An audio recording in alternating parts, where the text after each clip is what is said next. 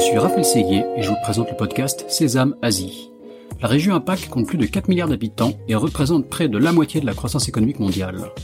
De nombreux Français sont donc venus s'installer ici, dans la région la plus dynamique au monde. Cependant, réussir en Asie n'est pas toujours facile. C'est pourquoi j'ai décidé de voyager de Hong Kong à Singapour en passant par Tokyo et Shanghai pour rencontrer ces Français qui ont réussi en Asie, percer leurs secrets et les partager avec vous.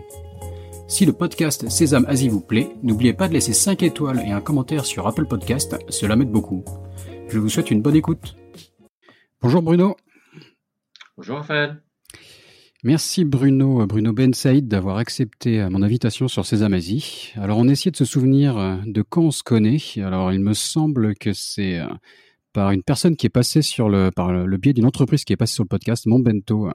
Je cherchais à lever des fonds à l'époque en, en Chine pour une start-up que j'avais montée.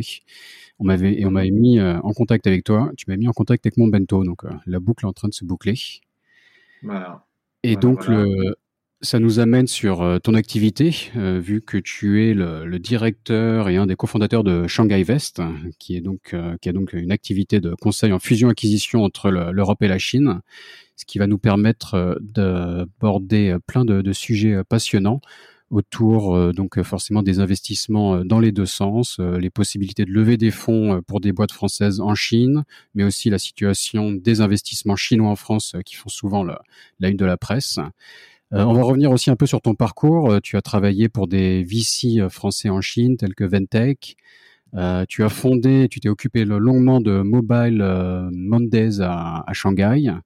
Euh, tu as aussi aidé des, des incubateurs en Chine et à Hong Kong, euh, pour en citer quelques-uns, le, le H T C Vive, donc de, de réalité virtuelle, plus dans le retail, Lane Crawford, euh, le China Accelerator aussi, euh, dont on a beaucoup parlé sur le podcast, euh, notamment récemment avec Rachel Deidou. Et voilà, enfin beaucoup, beaucoup, beaucoup de, de différentes casquettes. Donc, on va essayer de couvrir tout ça et tu vas nous expliquer un peu la, la cohérence de tout ce parcours. Mais pour commencer, donc, je vais te demander de te présenter brièvement, s'il te plaît, Bruno. Merci Raphaël, c'est un plaisir d'être avec toi aujourd'hui dans ce podcast. Donc moi je suis arrivé euh, il, y a, il y a longtemps en Chine, en dix-neuf cent quatre-vingt-dix-sept, pour euh, étudier le chinois à l'université euh, normale de la Chine de l'Est. Euh, j'ai étudié un an c'est et ensuite. Hua donc She Fandashu, non, Shanghai, c'est ça ? Voilà, exactement. J'y, voilà, j'y, donc, j'y je... suis passé aussi. C'est mon, mon voilà. premier point d'arrivée en Chine. Je pense que ceux qui euh, ont fait E M Lyon connaissent particulièrement parce que euh, ça fait partie des, des partenaires euh, de l'E M Lyon et, euh, et incidemment aussi euh, euh, de l'INALCO où, euh, et je, là je referme la boucle, où je suis euh, aussi étudiant maintenant puisque j'ai décidé de reprendre des études de chinois euh, il y a quelques années Euh, et j'espère terminer ma licence euh, dans les prochaines semaines de chinois. Ah, félicitations. Donc, euh, j'ai pas encore le diplôme. Donc, euh, mais mais je pense que c'est je pense que c'est sur la sur la bonne voie. Euh, et puis j'ai un, un professeur particulier euh, que j'ai connu aussi à l'université, qui est euh, ma femme. En fait, c'est d'abord ma femme, et et ensuite elle a la patience euh, de corriger euh, mes nombreuses prononciations incorrectes. Euh, en chinois et euh, nous jetterons un voile pudique sur les difficultés euh, que j'ai eues et que j'ai toujours, mais euh, bri- bra- bravament euh, je je continue à, à je continue dans mon apprentissage du chinois et et, euh, et dans ma connaissance de la Chine euh, qui est un un pays qui est euh, qu'on découvre tout le temps avec une culture euh, qui est euh, incroyablement euh, profonde et, et, et longue. Alors exactement. Le parcours professionnel, donc, est intimement lié à, euh, à la Chine, euh, puisque après euh, cette année d'études à Huashita, comme tu dis, euh, j'ai euh, travaillé quelques temps pour Philips, euh, Philips dans la division euh, Consumer à Shanghai, et ensuite euh, j'ai quitté euh, pour quelques années la Chine pour travailler euh, à Singapour dans la division Asia-Pacifique, Asie-Pacifique de Cisco Systems. Et euh, m'ennuyant un peu beaucoup là-bas, euh, j'ai, euh, j'ai fait tout ce qui euh, était en mon pouvoir pour revenir en Chine avec mon épouse.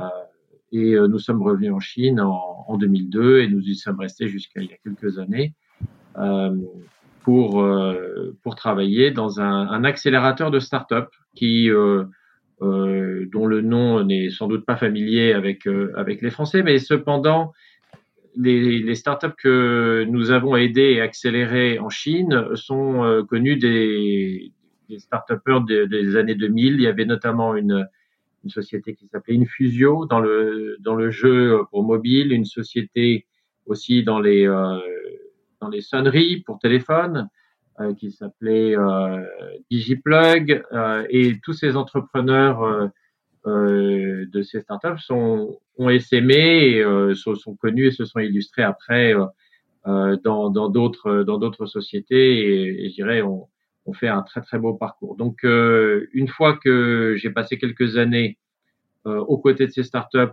pour les accélérer, pour gérer leurs équipes et euh, pour vraiment euh, mettre leur leur business Chine sur des rails, j'ai commencé à travailler euh, en tant que consultant ensuite à plein temps pour euh, le fonds euh, que beaucoup de gens connaissent euh, en France, qui s'appelle Ventech, mm-hmm. qui lançait euh, le fonds Chine euh, et sur une avec une un objectif euh, bien précis. Donc c'était euh, d'investir dans des entrepreneurs chinois euh, qui agissaient pour le marché chinois. Donc euh, de mon point de vue, il n'y avait pas une thèse cross-border ou transfrontalière euh, très nette. Cependant, le fonds essayait de se diversifier et euh, je les ai accompagnés pendant pendant quelques temps euh, pour euh, pour démarrer les activités. Ça s'est très bien passé et euh, ensuite euh, j'ai monté euh, une activité euh, de conseil euh, que euh, que je. Je, te, je t'interroge juste une seconde sur l'épisode Ventech oui, oui. parce que je suis en, je suis en pleine lecture d'un livre de relecture de mister China. Ça te parle ou pas? Tim Clissold. Oui, exactement. Et je...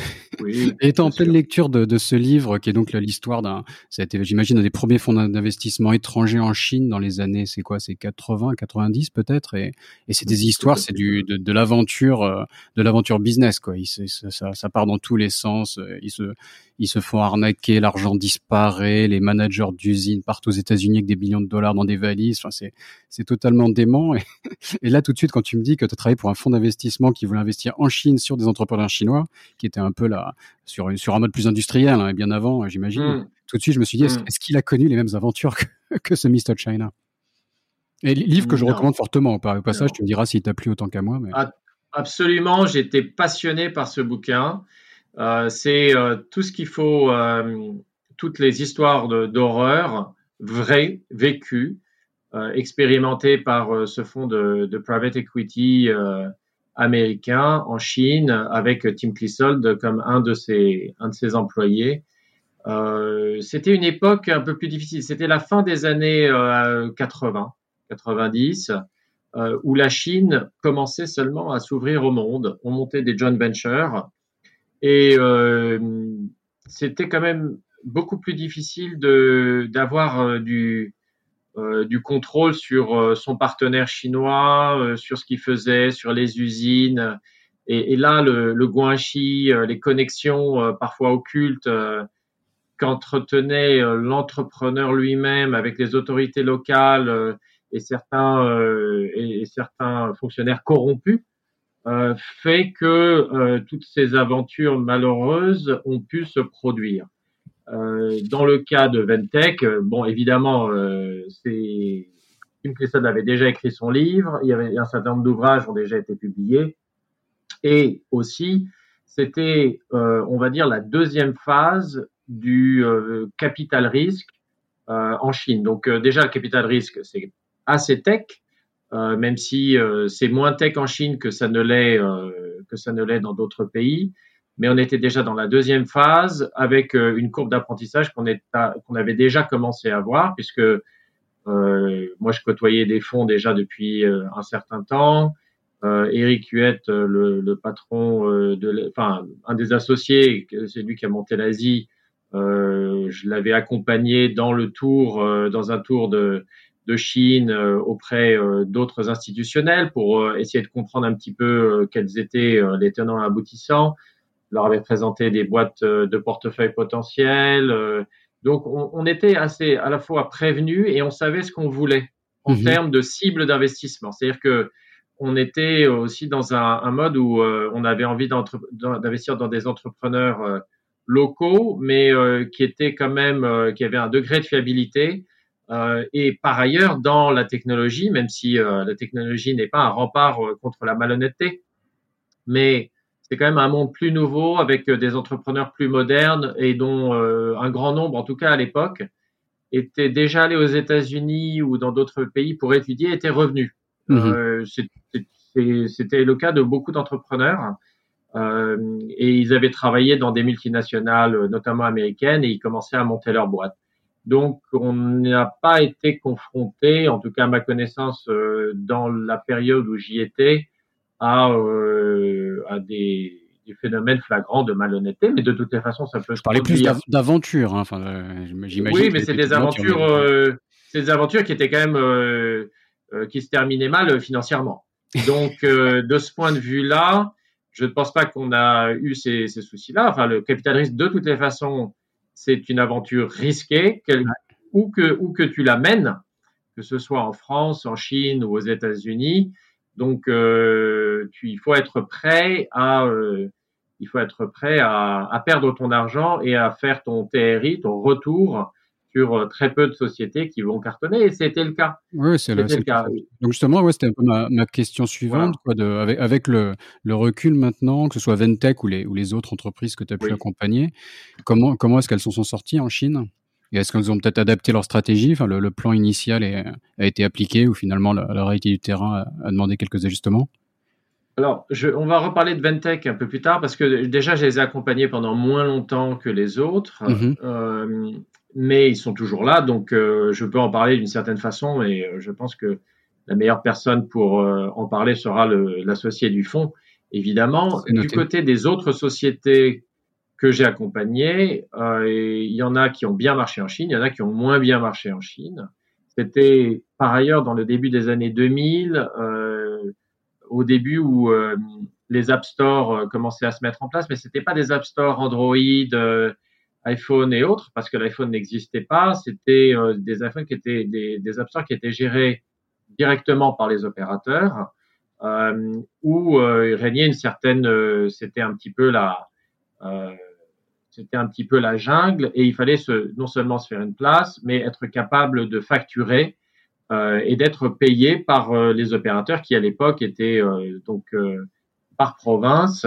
Enfin, ça l'est toujours d'ailleurs, mais euh, Euh, il y a eu des phases où euh, la facturation se faisait par province, euh, où il fallait envoyer sa facture, et cetera. Et euh, dans ce cadre-là, les, les startups que j'ai accompagnées, euh, particulièrement celle sur le jeu qui s'appelle Infusio, euh, on a réussi euh, au bout d'un an à euh, connecter euh, le, le service sur toute la Chine et à facturer sur toute la Chine grâce à ce qu'on appelle une connexion via un opérateur qui s'occupait de centraliser euh, les facturations des autres. Et euh, c'était un énorme succès pour nous euh, et ça a permis à Infusio de crédibiliser sa levée de fonds pour la Chine, alors que Infusio avait déjà levé plusieurs tours euh, en Europe. Et c'était on a, une entreprise on qui a... faisait quoi, Infusio euh, Du jeu, du jeu mobile. Euh, c'était D'accord. l'ancêtre de Java et euh, ensuite ils ont fait des jeux Java et euh, c'était un moteur de jeu qui avait été inventé par les ingénieurs euh, d'Infusio euh, pour euh, proposer aux opérateurs euh, Euh, ce qu'on appelle des services à valeur ajoutée. Et euh, donc, cette, euh, ce succès que j'ai eu en Chine, que, que, je, que j'ai narré, euh, que j'ai compté auprès de différentes personnes à l'époque, euh, nous a permis de lever de l'argent aux alentours des années deux mille quatre. Donc, ça fait quand même longtemps, mais c'était le tout début déjà euh, du capital risque en Chine. Et c'était la première fois, ou une des premières fois, qu'une euh, start-up levait de l'argent auprès d'investisseurs chinois. Et ça s'est pas beaucoup reproduit par la suite. Le seul qu'il, qu'il avait fait avant, euh, je pense, aux, aux alentours de ces, de ces périodes-là, euh, c'était euh, Gilles Langourieux, que tu as sans doute connu euh, pour… Euh, de, de euh, réputation, il faudrait, faudrait qu'il passe sur le podcast. D'ailleurs, Gilles, c'est, c'est, voilà. une, c'est impressionnant en chinois. Virtuos, voilà, Virtuos. Euh, donc, lui, c'était un ancien, euh, si je me trompe pas, d'Ubisoft, qui, euh, qui avait levé auprès de Légende Capital. Mmh. Euh, et c'est un des seuls, c'est quasiment le seul avec nous. Euh, nous, on avait levé auprès de Morningside, euh, qui était un fonds hongkongais euh, très très présent en Chine, euh, et on était les seuls à, à pouvoir se, se targuer euh, de, de lever auprès de, d'investisseurs chinois en Chine pour développer le marché chinois. Mmh. Euh, donc, euh, de ce point de vue-là, je pense qu'on a été pionniers à, à de nombreux euh, de nombreux titres et je pense que c'est ce qui m'a permis aussi d'être crédible plus tard auprès de, de Ventech. Donc euh, voilà, Gilles Langourieux, c'est Virtuos et euh, par ailleurs, euh, ils ont levé auprès d'autres d'autres acteurs euh, euh, plus tard, mais c'était un des premiers. Euh, voilà, il, a, il avait euh, voilà, c'est ça. Virtuos s'est lancé en deux mille quatre, donc mm-hmm. euh, il a levé après nous euh, auprès de les gens de les gens de Holdings. Euh, Donc, c'est un, c'est un sujet intéressant qu'on va, qu'on va pouvoir développer, quoi, forcément. De... Okay. Un peu pionnière, voilà. Et ensuite, un, un peu plus tard, quand j'ai lancé mon activité de conseil, j'ai notamment aidé une société gérée par un, un Français que tu connais peut-être aussi, Bertrand Schmitt, qui, avait, euh, qui a cofondé App Annie, qui était euh, le premier euh, outil d'analytique pour les App Store, qui a démarré mmh. notamment pour euh, euh, l'App Store euh, d'Apple, euh, de l'iPhone, Euh, parce que les, les données qui étaient euh, fournies par Apple étaient euh, très très confuses, ne venaient euh, qu'une fois par jour, euh, et c'était extrêmement difficile à la fois pour les développeurs et pour euh, les fonds d'investissement et euh, en général l'écosystème de comprendre un petit peu euh, quels étaient euh, les, les différents acteurs du, de ce marché avec euh, des dashboards euh, de qualité. Et App Annie euh, a été euh, une des premières sociétés à réussir dans ce domaine, enfin à lancer cette, cette, ces outils d'analytique. Et elle était la première et la seule société à vraiment réussir, puisque toutes les autres devaient en fait se diversifier, euh, notamment dans euh, euh, revendre la donnée pour faire de la publicité, de façon à gagner de l'argent, parce qu'elles n'arrivaient pas à trouver euh, de modèle opératoire euh, pour gagner de l'argent. Euh, auprès euh, des différents des différents partenaires de l'écosystème et notamment des, des fournisseurs d'applicatifs. Et euh, App Annie a été la première à vraiment trouver euh, la, la, la bonne formule pour le faire et nous les avons euh, accompagnés. Donc, c'est-à-dire en, sur, en faisant euh, payer les, les développeurs d'applications pour accéder aux services ou euh... Oui, mais, mais euh, oui et non. C'est-à-dire que en fait, euh, la raison pour laquelle App Annie était si populaire, c'est que c'était gratuit. Euh, les outils étaient gratuits pour les fournisseurs d'applications, mais il y avait un certain nombre de, d'acteurs, enfin des acteurs B deux B, euh, des grosses sociétés, euh, des Nokia ou euh, des Sequoia ou d'autres, qui avaient besoin de cette euh, information pour eux comprendre et mapper leur écosystème. Mmh. Et c'est par ce biais-là, pas par les fournisseurs d'applications qui ne gagnaient en, pas encore beaucoup d'argent. C'était dans les années euh, deux mille dix, donc c'était quand même très très tôt. Euh, et, et donc euh, le système est resté gratuit euh, pour enfin pour un segment, pour, euh, de façon à, à, à continuer à populariser l'outil auprès des développeurs d'app, de façon à ce qu'ils aient euh, des dashboards de qualité. Et donc euh, l'intelligence a été euh, d'aller voir vers d'autres acteurs, de façon à rendre euh, l'outil euh, indispensable et, et de lever surtout des tickets plus importants plutôt que d'être dans ce qu'on appelle la long tail. Euh, de gens qui payent euh, que cinq dollars par mois. Alors, il n'y a rien de mal à être dans la long tail, mais simplement, ça prend beaucoup de temps à avoir euh, des éco- de, de l'échelle. Tandis mmh. que si tu peux dé- développer, dé- euh, déco- décrocher des contrats très tôt avec euh, euh, des, grosses, euh, des, des grosses sociétés euh, dans l'écosystème, c'est plus facile. Et c'est, c'est ce qui a rendu crédible aussi la démarche de, de App Annie auprès des investisseurs. Et les investisseurs, ce qui est intéressant, c'est que Bon, on a levé, euh, ils ont levé auprès de, de euh, I D G euh, en Chine, mais euh, euh, pour les autres tours, c'était les investisseurs eux-mêmes qui utilisaient leurs outils, qui à un moment les ont appelés. Je crois que c'était le cas pour Sequoia, c'était en série C, euh, mais Bertrand pourra me corriger, euh, euh, qui les appelait en disant mais on utilise l'outil, euh, c'est top, est-ce qu'on peut mettre aussi un peu d'argent ? Voilà. Alors euh, encore une fois, les, pour le pour la, la version euh, authentique de de cette de cette histoire, il faudra en parler à, à Bertrand Schmitt qui euh, euh, qui est encore actionnaire de la société, même s'il ne la dirige plus puisqu'elle a elle a atteint une taille très très importante et euh, et lui a, a choisi euh, de de passer à autre chose. Mais euh, il reste encore actionnaire et et, euh, et au conseil d'administration, donc euh, il connaît très bien et je pense que c'est une bonne référence. Donc on, on a accompagné. J'ai accompagné avec mon équipe euh, Bertrand à, à, dans sa première levée de fonds, dans laquelle euh, notamment euh, Orange et, et d'autres fonds euh, corporate, notamment de Singtel, donc euh, l'opérateur singapourien qui a à peu près trois cent cinquante millions, quatre cents millions d'abonnés euh, si on compte euh, ces, les acquisitions qu'ils ont faites à droite et à gauche. Donc, ils sont très... présents en Asie, en Asie du Sud-Est, j'imagine ou... Oui, alors bien sûr, bien sûr. Oui, c'est principalement en Asie du Sud-Est, mais D'accord, pas que. Euh, et donc, ces, ces deux acteurs étaient, euh, donc j'ai, j'ai mentionné Orange euh, via Orange Capital, ils étaient aussi intéressés par, par un tour dans, dans App Annie au début. Donc, euh, ce qui montre que... Euh, on, voilà, c'est possible pour euh, des entrepreneurs français de lever de l'argent en Chine, mais euh, dans des conditions quand même assez particulières. Donc, on pourra en rediscuter. Euh, on pourra en rediscuter. Alors, pour revenir à ta question euh, de Ventech, euh, est-ce qu'ils ont pivoté ou pas ? Je ne pense pas euh, au sens où on l'entend pour les startups, puisque la formule initiale euh, était bonne. Euh, notamment euh, avec la présence d'une associée chinoise, euh, même si elle connaissait pas tellement le monde de l'investissement, euh, mais qu'elle connaissait bien le monde du conseil en investissement. Et elle a apporté un deal flow qui était quand même de très grande qualité.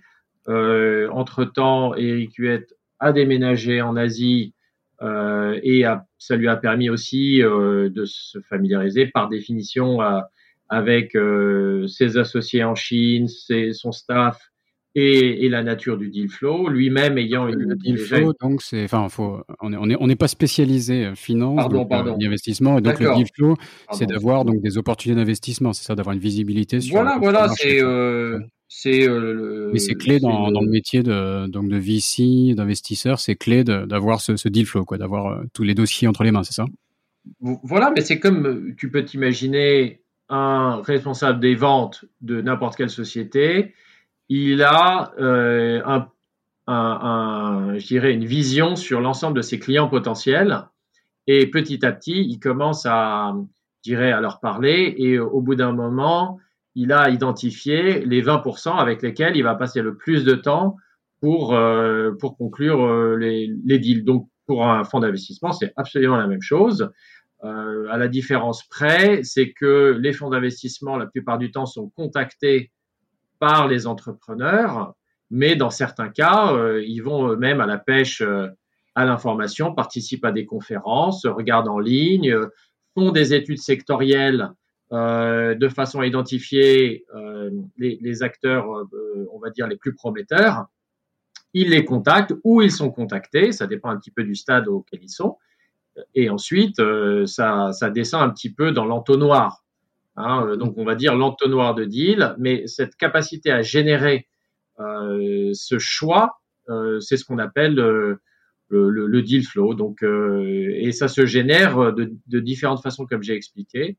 Euh, et donc, pour Ventech, euh, bah, ils ont, ils ont appris, ils ont appris, mais euh, la formule de départ étant, euh, je dirais, intéressante, puisqu'il y avait aussi eu un co-investissement dans un fonds local de façon à avoir encore plus d'expertise autour de Ventech China. Il y avait une associée locale qui était à Pékin. Euh, il y avait une montée en compétences aussi au niveau de la France. Et donc, euh, petit à petit, euh, il y a eu un, deux, trois investissements. Il y a eu des sorties, donc euh, des sorties qui étaient euh, très intéressantes.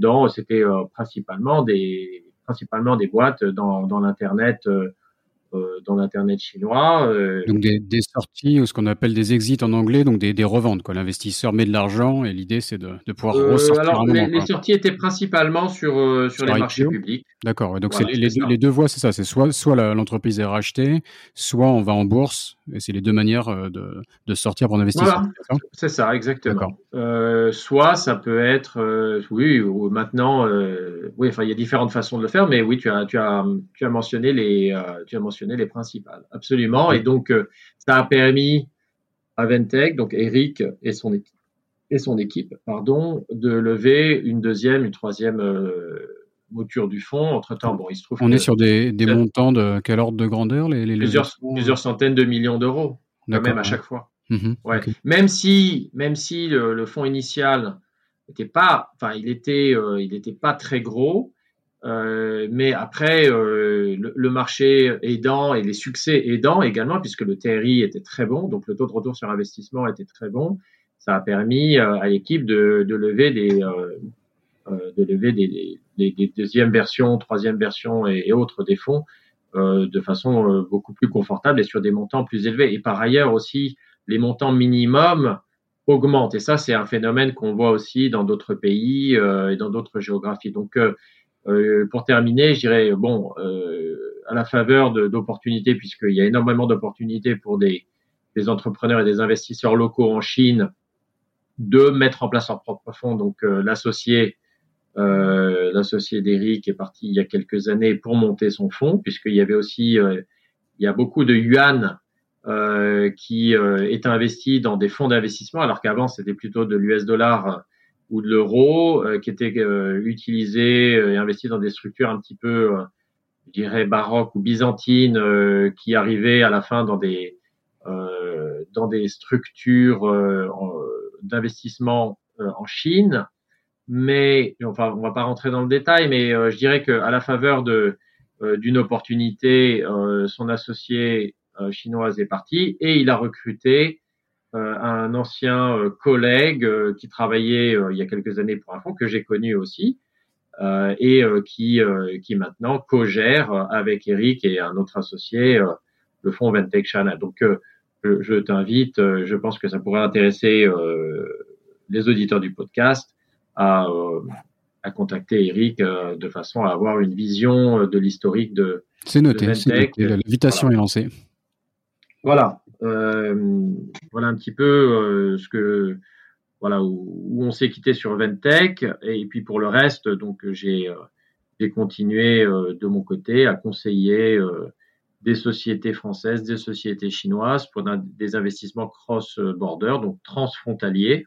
Mmh. Pour, pour parler français euh, et notamment, alors euh, euh, je pense qu'on est un des, euh, un des premiers et un des seuls à avoir pu euh, mener cette, ce genre d'opération, une opération dans la technologie en majoritaire euh, dans les années euh, donc euh, il, y a, il y a quelques années, hein, années deux mille, années deux mille dix euh, dans ces eaux-là, pour l'acquisition par T C L Communication, qui est une société cotée chinoise, alors cotée à la bourse de Hong Kong, pour l'acquisition euh, d'une, de la plus grande partie des actifs de Sagem Mobile. Alors pour mm-hmm. ceux qui sont nés euh, avant les années deux mille, ce qui est mon cas, euh, ce qui est peut-être le cas, euh, ton cas aussi, je, je pense, mais on, années, on, connaissait, ouais. on, on connaissait Sagem, euh, puisque Sagem, c'est une société centenaire, hein, euh, dans euh, dans la technologie et notamment euh, au virage des années quatre-vingt-dix, ils ont euh, ils se sont euh, hasardés euh, dans le, le mobile.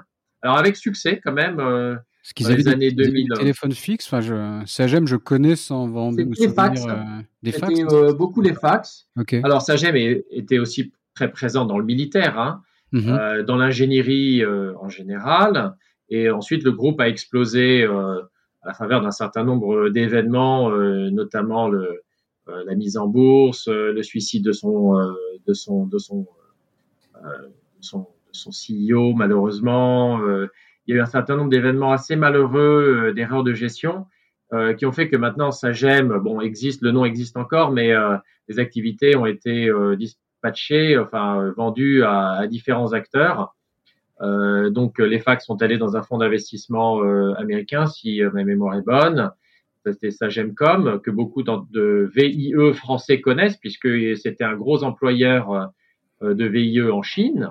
Mm-hmm. Et euh, comme à l'époque tout était ensemble, il y a eu aussi le montage d'une usine euh, à Ningbo, dans la entre guillemets la grande banlieue de Shanghai, euh, dans le Zhejiang. Et cette usine a donné place à une deuxième usine en partenariat avec un autre acteur local qui s'appelait Bird. Et euh, c'est ces activités-là et cette euh, recherche et développement, euh, ce centre de R et D, euh, cette usine et tout, avec euh, des actifs en France que nous avons vendus avec succès euh, à T C L Communication. Euh, Donc T C L, alors des... c'est, c'est une marque de, de Alors T C L, c'est euh, les télés. C'est euh, les téléphones, c'est eux qui avaient racheté en deux mille quatre Alcatel euh, mobile, ouais, Alcatel euh, les téléphones. Hein. Donc euh, ils ont, ils continuent à utiliser la marque Alcatel euh, euh, pour eux. Donc c'est Alcatel, T C L, T C L, Alcatel, ça dépend des géographies.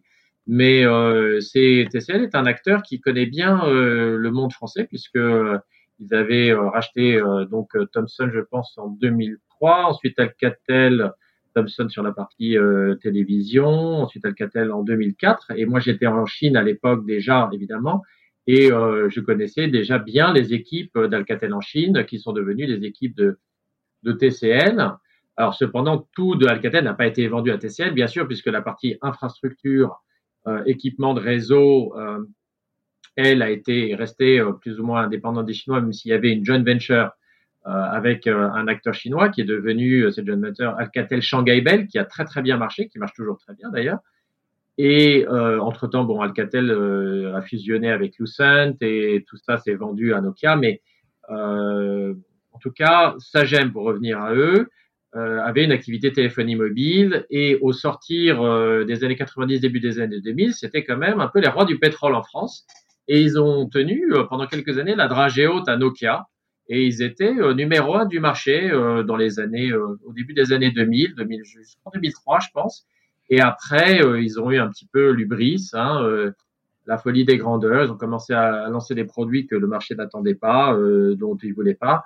Et euh, au fil de ces mésaventures, euh, ont été repris par un, déjà par Safran.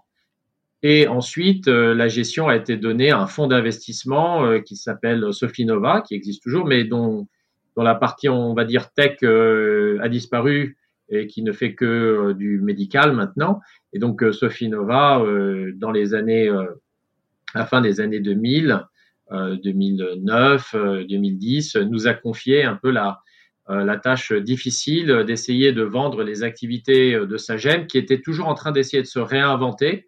D'accord, donc c'est ça ma question. Donc, quoi. Sagem était ton client, tu avais un mandat pour chercher un, un racheteur pour, pour Sagem, c'est ça? Oui, c'était, c'était le fonds d'investissement qui était euh, et comment, mon client. Et comment ça, comment ça marche, enfin, d'accord. Et, et comment ça marche concrètement? Je veux dire, toi, tu avais quelques cibles déjà désignées ou même une cible, on savait que c'était T C L ou euh, comment tu vas les chercher, comment tu les approches, euh, comment, comment ça fonctionne? Bah, euh, évidemment, il y a un réseau que, de, sur lequel tu peux t'appuyer, mais au départ… Il faut avoir les idées assez larges puisque tu essaies de vendre une activité de téléphonie mobile qui est un peu sur le déclin mais avec beaucoup de R et D. Euh, tu essaies de voir qui sont les, on va dire, les principaux partenaires de cette activité-là. Donc, euh, tu avais des partenaires chinois. Donc, euh, je t'ai mentionné euh, Bird, qui était, un, qui était une société de Ningbo. Tu avais euh, euh, évidemment les gens de l'écosystème. Donc, tu avais T C L Alcatel qui regardait un peu de loin, pourquoi pas. Mais tu avais aussi des acteurs comme Intel euh, qui regardaient aussi, puisque à l'époque, on lançait des plateformes Linux, notamment une qui s'appelait Migo. C'était un consortium avec euh, les Nokia et autres pour lancer une plateforme Linux euh, sur du Linux euh, pour euh, concurrencer un petit peu Windows Mobile euh, et, euh, et, et s'imposer un petit peu comme euh, la plateforme de référence pour, pour la téléphonie mobile. Donc, tu regardes euh, aux États-Unis, tu regardes en Chine. Android, quelque part. Android, c'est basé sur du Linux, s'il me semble bien. Mais en fait, la plateforme n'a pas été réutilisée, hein, puisque Android, c'est une acquisition qu'a fait, ouais. euh, qu'a fait Google. Mais euh, c'était pas, euh, ils étaient peut-être acteurs du consortium. Ouais, je veux dire, si sur, veux, sur mais, le concept, quoi. C'est une plateforme Linux qui s'est imposée sur, dans le mobile. Donc, c'est ça que je veux dire. Le concept est, ouais, ouais. est similaire. Quoi. Mais c'était, c'était pas la plateforme qui avait été développée et qui avait été présentée au Mobile World Congress, je pense, en, mm-hmm. en deux mille quatre ou, ou, ou deux mille cinq ou un peu plus tard. Euh, et donc, tu, tu, tu cherches un peu de façon large et euh, tu com- commences à contacter les différents acteurs Euh, que ça peut intéresser et tu regardes ce qui revient finalement. Alors évidemment, il y a toute une partie de préparation de la documentation, euh, d'analyse des chiffres, de la profitabilité, de la non-profitabilité, de la valorisation de la société, des attentes des actionnaires.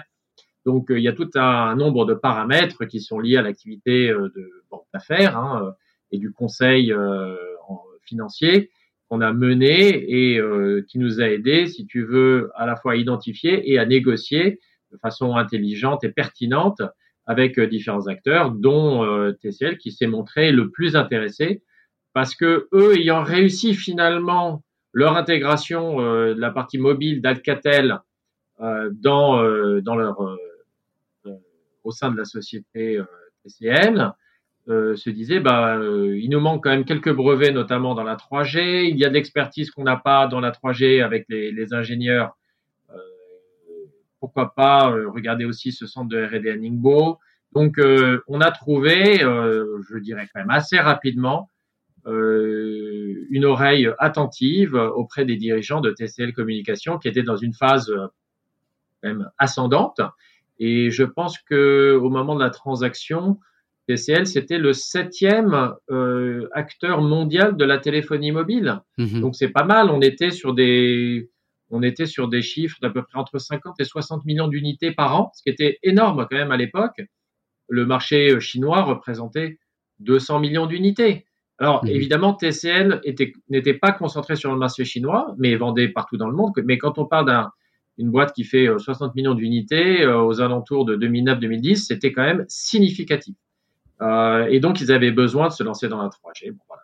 L'histoire, euh, l'histoire est belle euh, et euh, même s'il y a eu un certain nombre de rebondissements euh, qu'on a, euh, qu'on a, euh, qu'on a rencontrés, euh, et notamment le fait que Sagem Mobile avait des créanciers un petit peu euh, pesants euh, et a dû euh, pendant notre transaction de vente, sans qu'on le sache, malheureusement, euh, se mettre en redressement judiciaire en France. Et donc, ça a posé euh, un certain nombre de questions parce que personne n'était au courant, ni nous, ni l'acheteur potentiel. Donc, euh, alors là, on va en venir un petit peu aux au, au best practices un peu de la Chine. Ça va nous amener, euh, je dirais, euh, euh, gentiment vers euh, la deuxième et ou la dernière partie de notre conversation. Je t'en prie, parce que tu, tu fais le rôle de l'invité et de l'intervieweur là. Je peux me voilà, c'est relax pour moi. Exactement. Et, et parce que parce que les choses se mettent un petit peu en place un petit dans dans mon esprit pour pour euh, je dirais essayer de synthétiser euh, euh, pourquoi c'était cette expérience est particulièrement intéressante parce que euh, dans dans toutes les situations euh, un investisseur n'aime pas être euh, n'aime pas les surprises. Ça, c'est clair. Une société en général n'aime pas les surprises, surtout quand elles sont mauvaises. Euh, particulièrement un acheteur qui est en train de mettre euh, beaucoup d'argent. Euh, donc, euh, on parle de, on parle de chiffres, enfin, c'était au-delà de huit chiffres, si tu veux. Euh, beaucoup d'argent dans une société qui n'allait pas bien quand même, puisque on était là pour euh, faciliter la vente d'un actif euh, en perdition, même s'il y avait de très belles euh, Euh, je dirais de très belles forces vives, comme on dit un peu en politique. Et euh, tout d'un coup, on apprend que la société s'est mise en, en R J pour faire court. Donc, il nous a quand même fallu, en plus euh, de cette de, de, ce, de cette négociation, rentrer en négociation avec l'administrateur euh, l'administrateur judiciaire. Mmh. Et euh, c'était très compliqué parce que euh, déjà, on ne choisit pas son administrateur judiciaire. On choisit son avocat, mais pas son administrateur judiciaire. Donc, il a fallu faire un petit peu la liaison entre les conseils à la fois de T C L, de Sagem, euh, et, et euh, fournir un, un, niveau de commun- un niveau d'information suffisant à toutes les parties, parce que en plus, la complexité qu'il y a en France, c'est que les conseils ne se parlent qu'entre conseils. Un, un, une société n'a pas le droit de parler directement. En tout cas, les usages veulent que la société ne parle pas directement au conseil de de la partie adverse, mais qu'elle utilise, je veux dire, son avocat et les avocats parlent entre eux. Et mmh. nous, on a un petit peu cassé les codes. Mmh. Voilà, on a cassé les codes, on a cassé les règles et on parlait à tout le monde et on donnait le même niveau d'information à tout le monde. Alors ça, ça a, entre guillemets, beaucoup choqué les conseils à droite et à gauche parce qu'ils n'étaient pas habitués à parler à des gens qu'ils connaissaient pas. Parce que bon, la société, euh, je dirais, les, le monde euh, euh, du juridique est un petit peu euh, codifié. Comme, comme tu sais, hein. Et donc on, on, voilà, euh, assez conservateur. Et bon, en tout cas, on a cassé ses codes, on a cassé ses règles, et euh, ça nous a permis de déjà de refaire venir, de garder T C L dans la boucle et de les, de continuer à les garder motivés, et euh, tout en euh, faisant un peu une saine pression sur l'administrateur judiciaire pour lui expliquer avec euh, des mots bien choisis que si la transaction ne se faisait pas, il y avait quand même de grandes chances pour qu'il y ait des, des licenciements secs au niveau de Sagem parce que la société, allait, euh, elle était déjà en redressement judiciaire, mais elle était en redressement judiciaire justement parce qu'elle avait fait défaut sur un certain nombre de ses créances. Mmh. Donc, c'est, euh, c'est quoi la réaction d'un, de la partie chinoise dans une telle situation? Ils, ils se demandent si c'est curieux. Une pourloupe. Et... Curieux. Ah oui, oui. Ils se disent euh, qu'est-ce, qu'est-ce, qu'on, qu'est-ce qu'on fait là? Mmh. Parce que euh, ils avaient les chiffres, ils voyaient bien que la boîte n'était pas, euh, pas profitable. Mais euh, quand euh, il se passe un truc qui est en France euh, sur, euh, sur des créances euh, qu'ils n'ont pas vues, euh, ça fait désordre. Et euh, je pense que tout investisseur, enfin, je pense quatre-vingt-dix pour cent des investisseurs auraient fui ou auraient euh, demandé à baisser le prix de façon dramatique. Et ça n'a pas été le cas. Parce qu'on a, enfin, je pense qu'on a réussi à leur expliquer que euh, la transaction se ferait dans les termes qui étaient euh, ceux euh, qu'on avait dé- déterminés et qu'on allait sortir du redressement judiciaire euh, de façon très rapide. Euh, et que de toutes les façons, euh, la partie qui était impactée euh, n'était pas la leur puisque c'était une créance sur la partie française euh, de la société et que nous, on était euh, sur les actifs principalement chinois puisque la plupart des employés de Sagem Mobile à l'époque, et c'est très surprenant, étaient en Chine puisque euh, oh, euh, par le, le truchement de cette, euh, de cette co-entreprise qu'on appelle une joint venture avec Bird, Euh, qu'ils avaient racheté d'ailleurs et qui les avaient très euh, beaucoup endettés.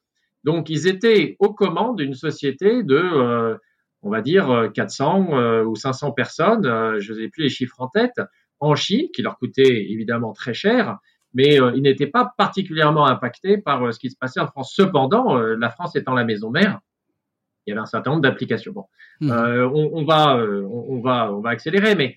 Euh, on a réussi quand même à, à les convaincre et à convaincre surtout, surtout l'administrateur euh, de permettre euh, cette transaction de façon à ce que tous les emplois soient préservés aussi en France. Et je pense que ça a été un, un, un élément déclencheur favorable qui nous a permis euh, et qui a permis, euh, enfin, qui nous a permis de conclure cette transaction, qui a permis à Sagem et à ses actionnaires de sortir la tête haute Euh, de, ce, de cette aventure qui était quand même très compliquée, très mal engagée, et surtout à T C L de faire euh, l'acquisition sans licenciement, puisqu'ils n'ont pas licencié à la suite de cette acquisition, euh, d'une équipe euh, compétente à la fois en France, puisqu'il y avait une partie des, des actifs qui étaient en France, des équipes qui étaient en France, et surtout d'une équipe euh, très compétente euh, sino-française en Chine. Mmh. Voilà, donc euh, les, les éléments qu'on on a rapportés, c'est Euh, en Chine comme en France, euh, comme partout ailleurs, il faut, euh, il faut fournir un niveau d'information et de transparence. Euh, il faut fournir aux autres ce niveau de transparence qu'on aimerait qu'on, qu'on aimerait qu'on vous donne à soi-même. Alors ça, c'est des, des clichés, des, une recommandation euh, fort générale, mais euh, quand on est dans, un, dans, dans des opérations qui sont transfrontalières, qui sont déjà très compliquées du fait de la distance, et euh, des différences culturelles, c'est très important de créer ce qu'on appelle une plateforme, même si euh, le mot est un petit peu galvaudé de nos jours, euh, de façon à ce que euh, le niveau d'information soit partagé euh, et qu'il y ait un, un, un, un, je dirais un, un seuil de confiance, un niveau de confiance suffisant pour que cette transaction puisse avoir lieu. Évidemment, euh, ce qui a euh, été un facteur favorable euh, déclencheur, c'est qu'il y avait des équipes sur place, des deux côtés, enfin mes équipes, de façon à faire le pont entre euh, les équipes en Chine, les équipes à Hong Kong, alors que je parle de Chine, c'est Chine continentale et Hong Kong, donc euh, la grande Chine, euh, et également en France. Mmh. Donc, euh, c'est de s'entourer aussi euh, de gens qui sont capables de faire le pont et euh, de traduire, entre guillemets, au sens propre comme au sens figuré, euh, les intentions et, euh, euh, et, et euh, les propos et euh, les idées euh, des dirigeants à la fois à droite et à gauche, puisqu'on ne dit pas la même chose en Chine, même si euh, les mots sont peut-être traduits à l'identique, mais ça veut dire quelque chose d'autre dans la, euh, dans la culture euh, de, de cette personne-là.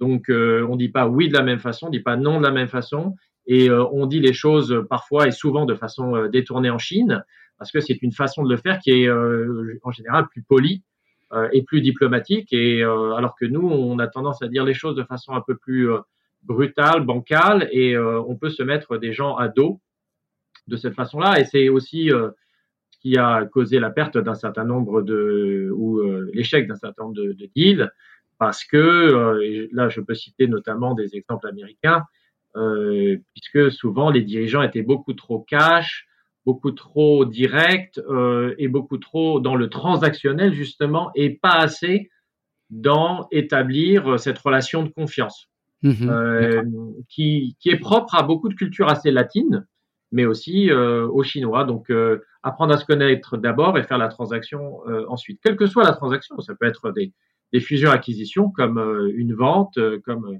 Oui, on, on le voit à tous les niveaux quand même pour des, des petites affaires de, voilà, de taille tout à fait raisonnable. Là. Le même processus euh, existe. Quoi. Et, et, et, où, et où est-ce qu'on en est aujourd'hui là? Donc, c'est, c'est, cette, cette transaction-là, T C L en particulier, ça remonte il y a quelques années. Mais ah, aujourd'hui, oui. est-ce que oui. ça reste d'actualité pour, pour des entreprises en France, pas forcément non plus de la taille de Sagem, hein, ça peut être des plus, des plus petits acteurs, d'aller, d'aller rechercher un, un, un, un acquéreur potentiel ou un investisseur en Chine? Absolument. Euh, je dirais, c'est quand même plus facile d'aller chercher un acquéreur plutôt qu'un, qu'un investisseur, parce que il y a finalement, enfin, il y a deux catégories d'investisseurs, on va dire, pour faire très très simple en Chine. Il y a les investisseurs institutionnels, donc les fonds de, de capital risque, les fonds de capital développement, et cetera. Et euh, il y a plutôt ce qui est corporate, donc euh, c'est des Tencent, Alibaba, mais c'est aussi des sociétés d'État chinoises. Tu vois, euh, donc, le fonds corporate euh, de, de, de ces entreprises, quoi. Ces entreprises qui ont créé un fonds d'investissement pour aller euh, investir. Pas obligatoirement un fonds d'investissement. Ça peut être, euh, ils peuvent investir à partir de leur, de leur bilan.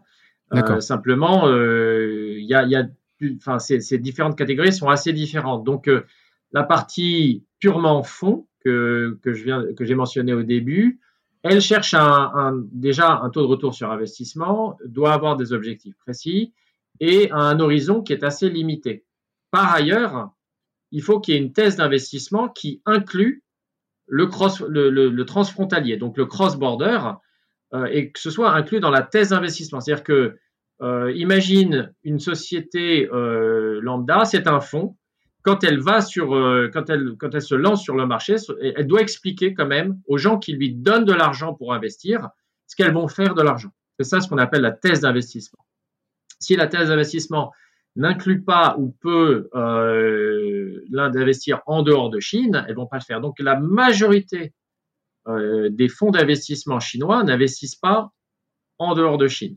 Mmh. Cependant, il y a un certain nombre, euh, un certain nombre d'acteurs, notamment des fonds souverains, type euh, C I C, euh, mais il y en a d'autres aussi. Mais il y a aussi des fonds, des, des conglomérats comme Fosun, dont tu as bien sûr entendu parler, Euh, mais également… Euh... Donc, Fosun qui a, qui a racheté le, le Club Med. On a Xavier, euh, Xavier De Saul, qui est donc le, le C E O euh, Markets sur APAC, vient de passer sur le podcast. Euh, donc, on a, donc d'accord, il nous a d'accord. parlé en particulier de la relation avec Fosun, ce qui est très intéressant, quoi. Comment est-ce qu'il travaille avec un propriétaire chinois? Voilà, ben, tu, peux, tu peux dire la même chose, tu pourras poser la même question au, euh, au propriétaire de euh, S, euh, S M C P, Sandro, Mage, Claudie Pirlo, qui se sont vendus, euh, enfin les, euh, la famille a vendu euh, une majorité des parts au groupe Shandong Rui, un groupe textile, et c'est très intéressant également de discuter euh, avec le C E O qui est un euh, qui est un, un Canadien qui habite en France, euh, qui a fait l'INSEAD, qui explique en fait la relation quand même assez distendue, euh, mais euh, bienveillante entre euh, leur actionnaire de référence principal et, et eux.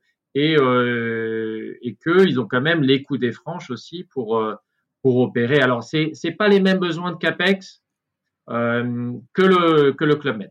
D'accord. mmh. Donc, euh, c'est, c'est une dimension qui est un peu différente. C'est, la transaction n'est pas plus petite, enfin, si elle est techniquement un peu plus petite, mais euh, les besoins de financement, par contre, pour des villages Club Med sont beaucoup, beaucoup plus importants que, euh, des, que des magasins euh, Sandro et Mage euh, euh, à Shanghai ou Pékin, même si, euh, même si c'est cher. Donc, euh, pour revenir un petit peu euh, au profil d'investisseurs, euh, c'est quand même assez difficile pour des acteurs en ce qu'on appelle en français, euh, en mauvais français, en seed, et euh, je dirais très tôt euh, dans leur dans leur cycle okay. de vie pour les startups. Donc des, des investisseurs, ouais, sur des, des startups très jeunes, par exemple, c'est ça? Très jeunes, pour des startups très jeunes, c'est quand même assez difficile, voire très difficile. Euh, de lever auprès de fonds d'investissement classiques chinois, ça c'est clair. Mmh. Euh, et aussi, euh, la difficulté, c'est que ces fonds sont quand même de taille assez importante, beaucoup plus importante qu'en Europe et qu'en France en général, et que euh, ça prend du temps et de, beaucoup d'énergie de ce qu'on appelle déployer du capital. Donc quand on déploie du capital, particulièrement quand on a beaucoup de frais annexes, parce que quand on fait un investissement, imagine-toi que tu fais un investissement en dehors de tes frontières. Il faut que tu prennes des avocats qui vont te coûter peut-être plus cher qu'en Chine. Peut-être, mais pas sûr, mais euh, sans doute. En tout cas, il va falloir que tu fasses appel à des très bons cabinets d'avocats, à des auditeurs, à des intermédiaires, donc euh, des conseils comme moi. Euh, donc, la transaction elle-même, avant même que tu aies déployé ton capital, peut te coûter cent mille, deux cent mille, voire cinq cent mille euros, ne mmh. serait-ce qu'en conseils divers et variés, parce que ça peut prendre beaucoup de temps. Donc, tu peux imaginer que quelqu'un qui va investir un ou deux millions ne va pas s'y retrouver. Alors, j'ai, j'ai grossi un peu le trait parce que toutes les transactions ne sont pas aussi chères, mais une transaction euh, au-delà de cinq ou dix millions peut facilement te coûter euh, quelques centaines de milliers d'euros euh, des deux côtés euh, en, en frais divers et variés. Ça, ça, ça peut arriver, surtout si euh, la transaction est un petit peu compliquée. Donc, les sociétés, les sociétés particulièrement chinoises qui ont assez peu de ressources Euh, en Europe, peu de ressources, ça veut dire pas, ça ne veut pas dire pas de ressources, puisque Fosun, Tencent, Alibaba et, et, et ces gens-là ont des ressources en Europe, mais que c'est, ça s'est fait graduellement. Mais la plupart des sociétés chinoises ont assez peu de ressources en Europe du point de vue financier, légal et autres, et de temps en temps, souvent n'ont même pas d'équipe sur place, et par conséquent ont besoin de déployer beaucoup de capital avant d'avoir un bon, euh, de, avant de pouvoir justifier le niveau de frais. De faire, de faire des investissements en dehors de son pays. Parce que quand on est sur place en Chine, bah, ils ont des équipes en interne qui peuvent conduire la transaction jusqu'à un certain point.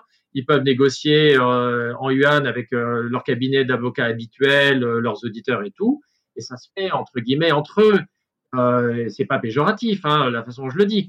Mais ça va leur coûter quand même beaucoup moins cher de faire cette transaction-là. Et ils auront un niveau de confiance en plus qui sera beaucoup plus important, puisque c'est une transaction de Chinois, entre Chinois, avec des Chinois. Donc, ils connaissent, euh, euh, ils connaissent un petit peu euh, les tenants et les aboutissants des gens avec qui ils discutent. Tandis que quand ils le font en dehors de leurs frontières, même s'il y a une relation de travail, comme c'était le cas, puisqu'on a mentionné dans notre préparation euh, B O I et Imagotag, qui est une société euh, qui fait des, euh, des, des S E S Imagotag qui fait euh, qui fait des tags, des étiquettes, euh, des étiquettes et, électroniques euh, pour le pour le retail dans les magasins. Voilà, exactement. Donc ils avaient une relation de travail euh, au préalable, c'était des partenaires business. Donc ça, est-ce ça que, facilite. C'est souvent le cas euh, d'être partenaire business comme ça. Moi, j'ai, j'ai été témoin d'une une, une petite entreprise pour laquelle j'ai travaillé qui s'appelait Volfoni, euh, qui fait, enfin qui faisait sûrement toujours des, des lunettes, des lunettes pour les cinémas, pour regarder des films en trois D, mm-hmm. lunettes trois D. Et ils ont commencé D'accord. par travailler avec un, un partenaire chinois, par former même une J V en Chine, avant de se faire racheter par ce, ce même partenaire. Est-ce que, est-ce que ce type de situation est assez classique, de commencer par le business puis après d'arriver sur une acquisition? Alors, euh, ouais, si tu me permets, je vais juste terminer, si on a deux minutes, sur la partie euh, donc investissement. Donc, c'est pour vraiment expliquer et être euh, donner une dose, de, injecter une dose de réalisme un petit peu dans euh, dans les conversations. C'est que compte tenu de la distance, des aspects culturels et du coût lié à la moindre transaction, c'est pour ça que les sociétés très jeunes qui n'ont pas fait encore ce qu'on appelle la série A ou même la série B, sont en général défavorisés quand il s'agit de chercher des investisseurs chinois, particulièrement pour du minoritaire. Et c'est pour ça que moi, je conseille toujours dans mes conversations à ces entrepreneurs-là de lever de l'argent, si elles souhaitent lever, auprès d'investisseurs en France, en Europe, euh, ou à la rigueur aux États-Unis, si elles, ont, euh, elles sont présentes aux États-Unis ou si elles vont l'être, mais auprès, lever auprès de gens qui les connaissent et qui sont capables de les comprendre. Euh, parce que sinon, pour le reste, c'est beaucoup plus tard euh, dans le cycle de vie euh, de la société, euh, compte tenu des frais qui sont à engager. Donc, pour revenir à ta question, est-ce que c'est important, est-ce que c'est courant ? En fait, c'est, c'est très, très souvent le cas que les sociétés euh, se connaissent déjà, travaillent déjà ensemble avant qu'il y ait une transaction.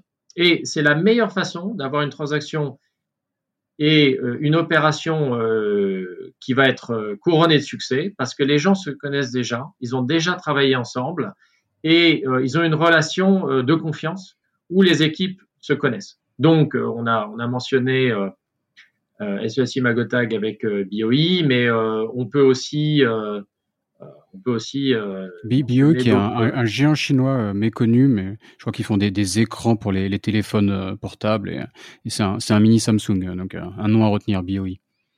Voilà, exactement. Euh, mais tu, tu vois, tu, euh, enfin, on, on les a mentionnés, mais c'est, c'est évidemment, euh, c'est évidemment pas les seuls. Mais dans le gaming, dans le gaming, c'est, euh, c'est, c'est aussi le cas, parce que très souvent, euh, c'est, c'est un univers qui se connaît très bien. Tencent licencie un certain nombre de, de jeux pour la Chine. Enfin, je, pour faire très très simple, Tencent c'est le plus gros acteur euh, mondial du jeu, mm-hmm. d'accord, du jeu en ligne, du jeu sur mobile, euh, du, du, du jeu multijoueur, et cetera. Quoi, plutôt, non, il doit... Du jeu en général. En général euh, oui. Voilà, du jeu en général. Donc c'est le plus gros acteur. Ils connaissent très bien les gens avec euh, qui ils doivent travailler euh, et tout. Et donc, euh, la, la, donc c'est plus facile pour eux de faire des transactions, des acquisitions euh, ou à investir en minoritaire, comme c'était le cas en deux mille vingt avec euh, l'acteur français du jeu qui s'appelle Voodoo, parce qu'ils connaissent la qualité des jeux, ils en ont entendu parler ou ils les ont utilisés, ils les ont licenciés déjà euh, en Chine, ils ont déjà une relation de travail. Et euh, comme ils veulent aller vite et veulent euh, et que c'est quand même un, un entre guillemets un jeu, pardonne-moi l'expression, euh, c'est un jeu de rapidité. C'est pour ça que c'est, il faut mettre des tickets ou des, ce qu'on appelle des investissements très tôt, très vite, euh, de façon à sécuriser un petit peu euh, la transaction. Mmh. Mais euh, c'est, c'est un exemple. Mais ce que je veux dire, c'est ces gens-là se connaissent. C'est le cas aussi pour euh, Yatsen et, et Galunic. C'est une transaction dans le dans les cosmétiques.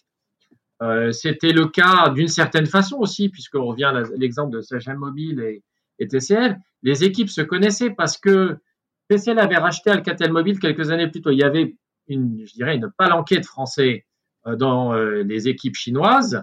Les équipes chinoises se connaissaient. Donc, ça a été, un, je dirais, un mariage, entre guillemets, avec des gens qui se connaissaient déjà, qui avaient déjà l'habitude d'être soit concurrents sur les mêmes appels d'offres, soit de, de travailler ensemble sur, euh, sur un certain nombre de, de sujets, tu vois. Donc, euh, en deux mille, dix-neuf deux mille, tu as eu aussi une transaction avec, entre Wensan et, et le Bélier. Euh, et euh, un acteur dans l'automobile, tout ça, c'est des gens qui, qui se connaissent euh, et qui travaillent déjà ensemble. Et très souvent, malheureusement, c'est le, le fournisseur chinois qui, lui, a tellement grandi au fur et à mesure des années qu'il rachète, euh, qu'il rachète, son, qu'il rachète son, son client, entre guillemets, euh, ou euh, par exemple… Euh, on entend des choses, euh, vu la taille du pays. Voilà, donc… Euh, Euh, ou alors c'est le client qui rachète son fournisseur. Pardon, je me suis mal exprimé. D'accord. Le client étant, par exemple, la société chinoise euh, qui, à un moment, euh, eh ben, euh, est devenue plus grosse que son propre fournisseur et décide de le racheter. Et, et comme ça, ça permet d'intégrer euh, verticalement euh, ses activités. Donc, euh, donc voilà. Et puis, c'était un peu évidemment... ma question suivante, justement. Enfin, je me posais la. Oui, enfin, ça, ça, ça serait intéressant de revenir un peu sur la. sur le, la situation des, des investissements chinois en France. On a, on a cité le Club Med, euh, mais il y en a eu pas mal ces, de, enfin, ces dernières années. Enfin, les, les plus médiatiques, on a parlé d'investissements dans, la, dans l'aéroport de Toulouse. Enfin, je crois qu'après, c'est, ils sont ressortis. Euh, le, dans l'Olympique lyonnais, les hôtels Accor, dans P S A. Autre exemple d'entreprises ouais, qui travaillent ensemble pour, euh, après, qu'il y ait finalement des, des investissements euh, qui se fassent. Euh, ouais. Donc, enfin, est-ce que tu peux peut-être nous, nous reparler un peu de la situation ? On a atteint un pic, quoi, il y a, il y a, il y a trois quatre ans, il y a peut-être eu un pic, puis maintenant ça a diminué. Il y a eu des, de, de fortes réactions politiques aussi au niveau de la France. Qu'est-ce, qu'est-ce qu'il ouais. en est ? Alors, absolument. Alors là, on a, en deux mille dix-neuf, deux mille vingt, on a vraiment touché le fond. C'est-à-dire que il y avait, euh, il y a eu, euh, je pense, en deux mille dix-neuf. Euh, il y avait, il y a eu moins d'un milliard d'investissements chinois en France. D'accord ? Donc, euh, quand on pense que euh, historiquement, si tu veux, euh, on peut aller à, à plusieurs milliards par an, là, on était en dessous du milliard. D'accord ? Donc, euh, on s'est retrouvé à une situation dans un, au creux, au creux de la vague, et ce, même aussi pour l'Allemagne. Euh, donc on, on était vraiment très très bas, alors que euh, alors que euh, les années précédentes, euh, on, comme je te disais, on pouvait atteindre euh, on pouvait atteindre plusieurs milliards par an euh, euh, d'investissement, notamment par euh, le biais euh, d'investissements type euh, P S A Dongfang, euh, type euh, China Eastern euh, Air France, ou même C I C qui euh, a racheté euh, une filiale de Suez, si euh, ma mémoire est bonne, tu vois, mmh. ou d'autres transactions, et cetera. Mais deux mille dix-neuf était vraiment euh, le creux de la vague. Donc, je pense que ça va redémarrer. Euh, c'est en train de redémarrer puisqu'il y a déjà un progrès par rapport à deux mille dix-neuf. Euh, mais on a atteint un, un niveau où, euh, par exemple, en deux mille dix-neuf, c'était la Finlande, au, au sein des pays européens, euh, qui euh, complétait le plus de, d'investissements étrangers, euh, alors que nous, en France, on était, comme je te disais, euh, en dessous d'un milliard d'investissements. Et euh, je crois que la, la Finlande était aux alentours de sept, euh, six ou sept, euh, enfin, six, sept milliards de dollars, donc à peu près cinq virgule cinq milliards de, d'euros, euh, notamment par euh, la vente de euh, Hammer Sports à Anta, une société euh, chinoise. Mmh. Euh, le Royaume-Uni a toujours été le, le principe, la principale cible d'investissement euh, chinois, quand on parle de l'Europe en général, pas l'Europe au sens de l'Union européenne, Euh, et, euh, et la Suisse aussi par euh, aussi le, le, le pharmaceutique a été France, euh, c'est bien dans le classement, ouais, c'est, même en, en général je crois que c'est États-Unis, Grande-Bretagne, euh, Suisse, Allemagne, c'est un peu le, le classement de tête des investissements chinois à l'étranger, c'est ça? euh, bah, déjà le, le, les premières sources c'est en, en Asie du Sud-Est et aux États-Unis, et ensuite c'est l'Europe, et au mmh. sein de l'Europe c'est, euh, c'est principalement le Royaume-Uni. Euh, et ensuite vient euh, historiquement l'Allemagne, la France et l'Italie à peu près au même niveau, euh, en cumulé depuis deux mille. Donc on parle, euh, on parle de quatorze, euh, à peu près quatorze milliards d'euros euh, euh, d'investissement chinois en France de deux mille à deux mille dix-neuf, alors que au Royaume-Uni on est à peu près en, en dollars euh, à peu près à cinquante milliards. Et pour l'Allemagne on était euh, à vingt, euh, à vingt milliards. Tu vois, donc euh, on est quand même loin derrière, et, et on était encore plus loin en, en deux mille dix-neuf euh, parce que il y a eu un certain nombre de blocages, il y a eu euh, la contraction. Est-ce que c'est une bonne chose ou pas justement, c'est ça là. Est-ce, que, est-ce qu'il faut voir ça comme chose de positif de vendre des actifs à la Chine, ou est-ce que, comme les politiques le disent, nous parlent de, de pillage chinois, et cetera. Est-ce que c'est négatif? Alors, euh, je Je ne peux pas répondre à ce que c'est négatif ou positif. Par contre, ce que je peux te dire, c'est que la France, c'est elle qui a mis en place euh, le plus grand nombre de mesures de contrôle euh, vis-à-vis des investissements étrangers euh, sur, euh, sur le sol français. Donc, il y a euh, des seuils de déclenchement pour euh, valider des transactions, d'accord ? Il y a le décret Montebourg en deux mille quatorze, il y a eu la loi Pacte en deux mille dix-neuf, et il y a eu euh, des décrets d'application de la loi Pacte en deux mille vingt, euh, et je crois aussi, euh, c'est ça, en deux mille vingt, il y a eu euh, en deux mille dix-neuf et, et deux mille vingt, pour restreindre encore de façon temporaire, mais euh, l'entrée euh, d'investisseurs étrangers, euh, particulièrement dans des secteurs sensibles comme, euh, comme le, le biomédical. D'accord ? Donc, mmh. on est en France très protégé, et beaucoup plus protégé que euh, dans le reste de l'Europe, où il y a des recommandations euh, qui sont euh, qui sont au niveau des prises de des, des prises de contrôle. Mais en France, avec la loi Pacte et le décret Montebourg en deux mille quatorze, on est quand même les mieux protégés. Et c'est ce qui euh, euh, et, et c'est ce qui a, je pense, beaucoup freiné Euh, les investissements chinois, en plus du fait qu'il y avait un manque de liquidité en Chine euh, depuis, il y a un manque de liquidité en Chine depuis euh, deux mille dix-sept deux mille dix-huit, qu'il y a euh, un, con- un contrôle et un assainissement des finances des, euh, des entreprises publiques chinoises. Donc, il y a une tendance à se défaire d'actifs, surtout des actifs, on va dire, récréationnels, donc euh, des parcs d'attractions, euh, l'investissement dans le Euh, dans des sociétés de production, euh, euh, le cinéma, on parlait de, de la chaîne A M C en Chine. Voilà, exactement. Il y avait aussi des groupes, chaînes d'hôtels. On parlait de certains groupes chinois qui investissaient même de, de manière presque exagérée, non ? Le gouvernement a, jugé, a mis un peu Absolument. Le ouais. C'était complètement dément. Mm-hmm. C'était aussi une façon de sortir de l'argent et de payer en off un certain nombre de gens, euh, de sortir de l'argent euh, de Chine de façon à... je dirais, à faire des transactions, mais qui n'étaient pas toutes euh, très claires. Et le principal exemple de ces malversations, hein, il faut le dire comme, comme elles sont, c'est le groupe H N A. Euh, donc, c'est euh, le groupe qui détient notamment Hainan Airlines, mm-hmm.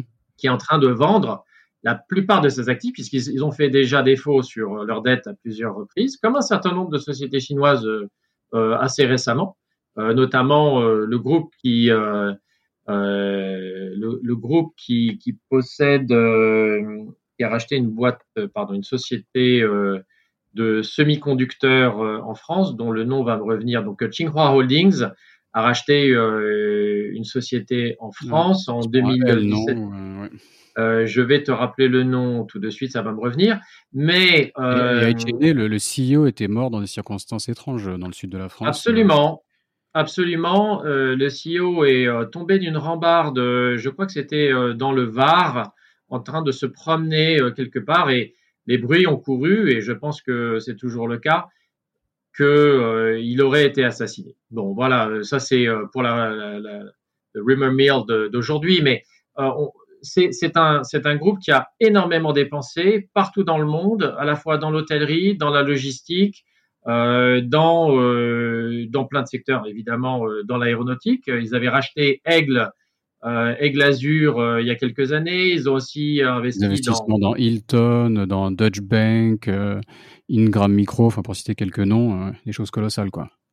Voilà, tout à fait. Donc j'ai, j'ai ressorti la page Wikipédia là, c'est pas ma culture personnelle, hein, je, te, je te rassure. Voilà, donc à, à la faveur de euh, de ces transactions là, euh, l'État chinois s'est aperçu que euh, il y avait énormément de, d'actifs qui étaient, euh, qui, qui, enfin euh, tous ces actifs n'étaient pas du tout stratégiques, surtout pour construire des sociétés globales chinoises. Euh, il y avait un endettement considérable et euh, à partir de, des années, euh, à partir de, de deux mille seize.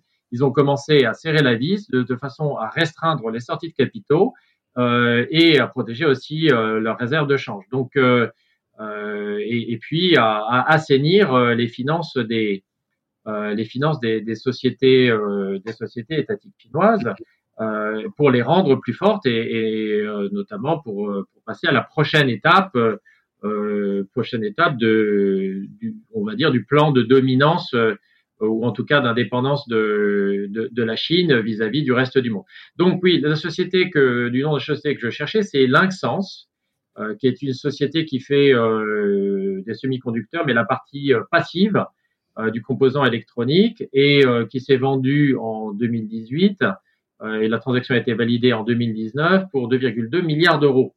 Euh, c'était un rachat des parts de... Euh, de C V C, le fonds de private equity, euh, qui était euh, qui était vendu à Tsinghua euh, Holding. Et ce Tsinghua Holding, par ailleurs, je pense, euh, pourrait revendre ses parts dans Linxens parce que eux-mêmes ont fait défaut sur leur dette à plusieurs euh, à plusieurs reprises. Mmh. Donc euh, sur les sur les semi-conducteurs, une petite parenthèse, euh, épisode récent de Pascal Viau, expert des semi-conducteurs ici à Taïwan, que je conseille à tout le monde. Je, te, je t'en prie, continue. C'est juste une parenthèse.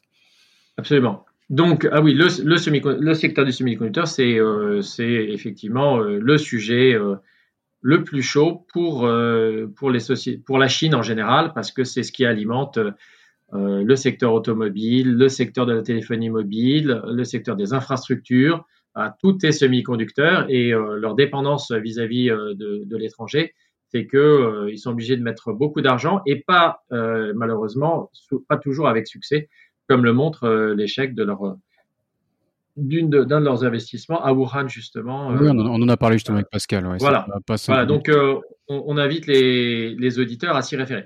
Donc, le, le, la tendance euh, actuelle, c'est qu'on est protégé, nous en France, de façon, euh, de façon très, euh, très méthodique depuis plusieurs années.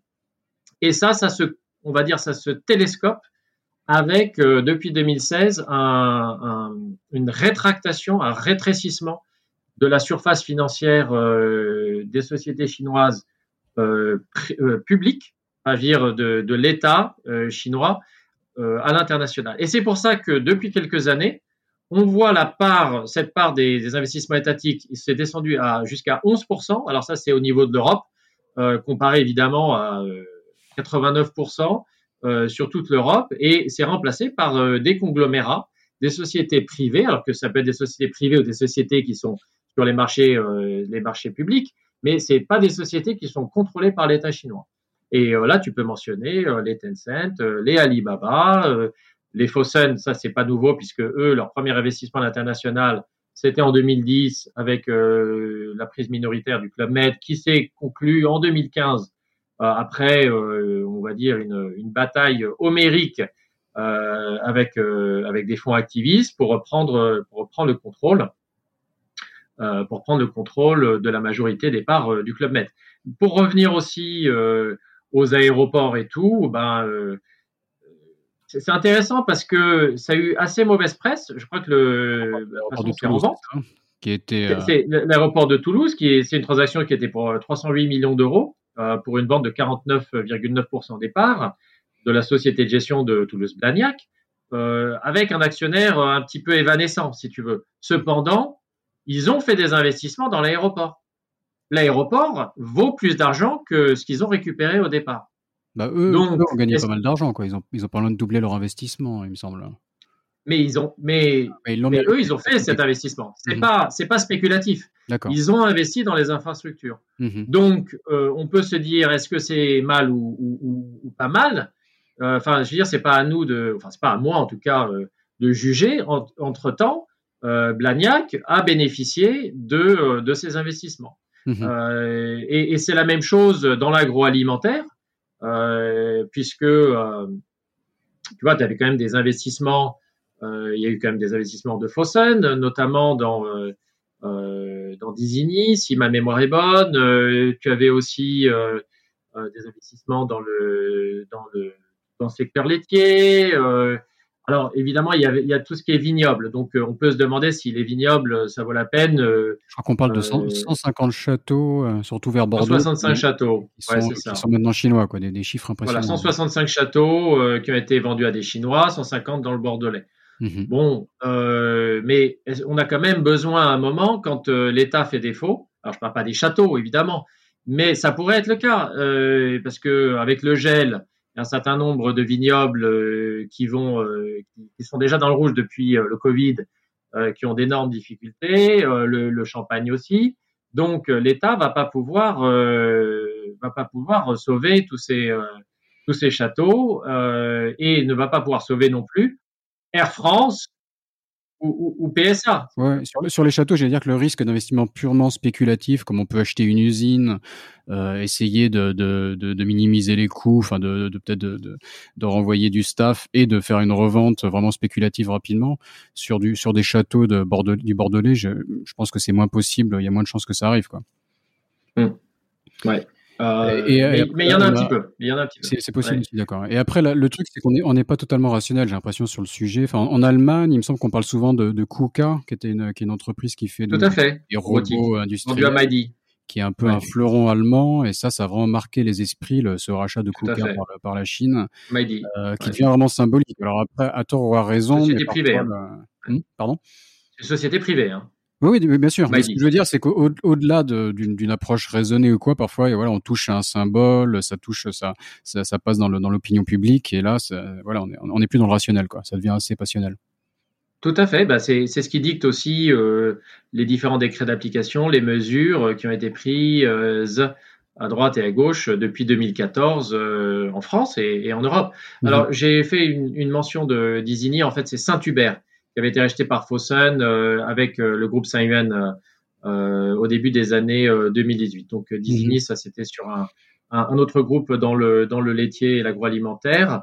Euh, mais oui, il y a des actifs qui sont euh, symboliques. Mais bon, soyons honnêtes, encore une fois, Air France, c'est symbolique, mais on n'a pas l'argent pour les refinancer. Donc, on va faire euh, revenir China Eastern pour euh, garder son prorata dans la recapitalisation. Donc, euh, demain, euh, ce sera peut-être P S A, ce sera peut-être d'autres fabricants. Donc, ces, ces fameux actifs, euh, on va dire, stratégiques, évidemment qu'ils vont passer par les fourches codines de Bercy.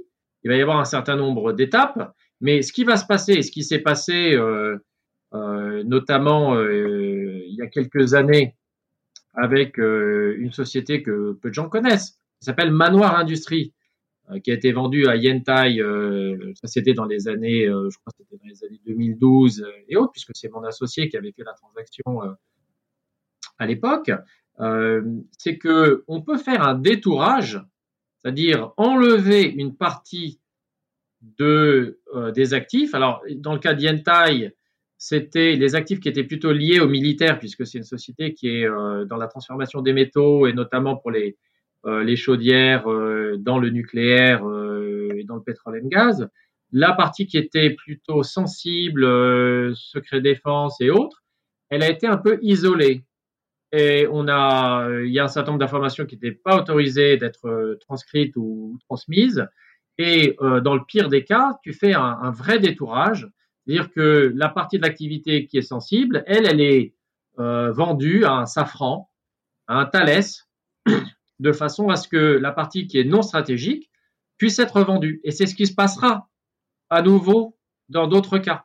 Mmh. Puisque euh, en deux mille treize, quand, quand Yantai est venu, ils avaient, rendu, ils avaient rempli tous les, tous les critères, et même, même s'il n'y avait pas encore le décret Montebourg, mais ils étaient sous surveillance, euh, et euh, que le ministère de la Défense et, euh, et Bercy euh, s'étaient penchés sur la question pour donner des directives pour valider ou non la transaction. Donc, ce qui se passera, je pense, c'est que pour des actifs non stratégiques, euh, eh ben, on va, on va revenir surtout sur des Air France et autres. Eh ben, euh, welcome, euh, welcome China, parce que on en a besoin. Hein, pour, euh, euh, on en a besoin parce que euh, à un moment, on n'a plus les, on, on n'a plus les moyens financiers. Et pour des actifs qui sont plus stratégiques, soit il y a un acteur français type B P I qui s'allie avec euh, d'autres acteurs.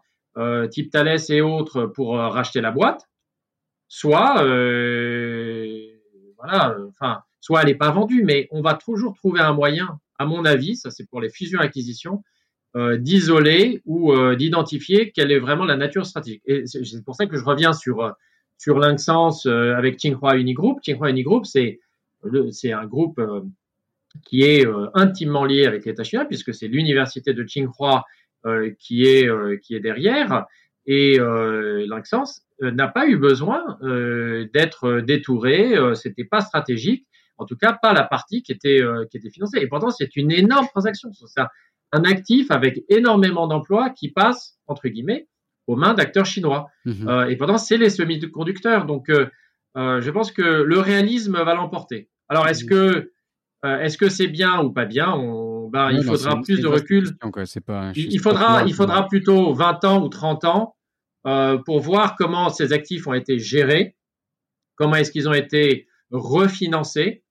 Et euh, souvent quand même, même si euh, c'est pas, c'est, le, le tableau n'est pas aussi simple, quand un acteur chinois rentre euh, dans ce genre d'actifs, souvent ils suivent. C'est-à-dire que Euh, ils, ils investissent dedans, ils rachètent euh, les, des parts existantes, mais ils, a, ils, ils activent aussi des capitaux supplémentaires, comme c'était, comme c'était le cas pour les moteurs Baudouin, euh, pour, c'était les moteurs euh, du Charles Leclerc, euh, pour, euh, pour euh, bâtir un peu de, de R et D et pour euh, aider ces sociétés-là à se développer, notamment en Chine, puisque la proposition de valeur quand même de beaucoup d'acteurs chinois, quand ils viennent en France, c'est-à-dire, on va vous aider en Chine. Alors, il ne faut pas t- non plus, là, on revient dans un autre type ou hack, il ne faut pas non plus tomber dans le panneau systématique de se dire, puisqu'il est chinois, il va m'aider.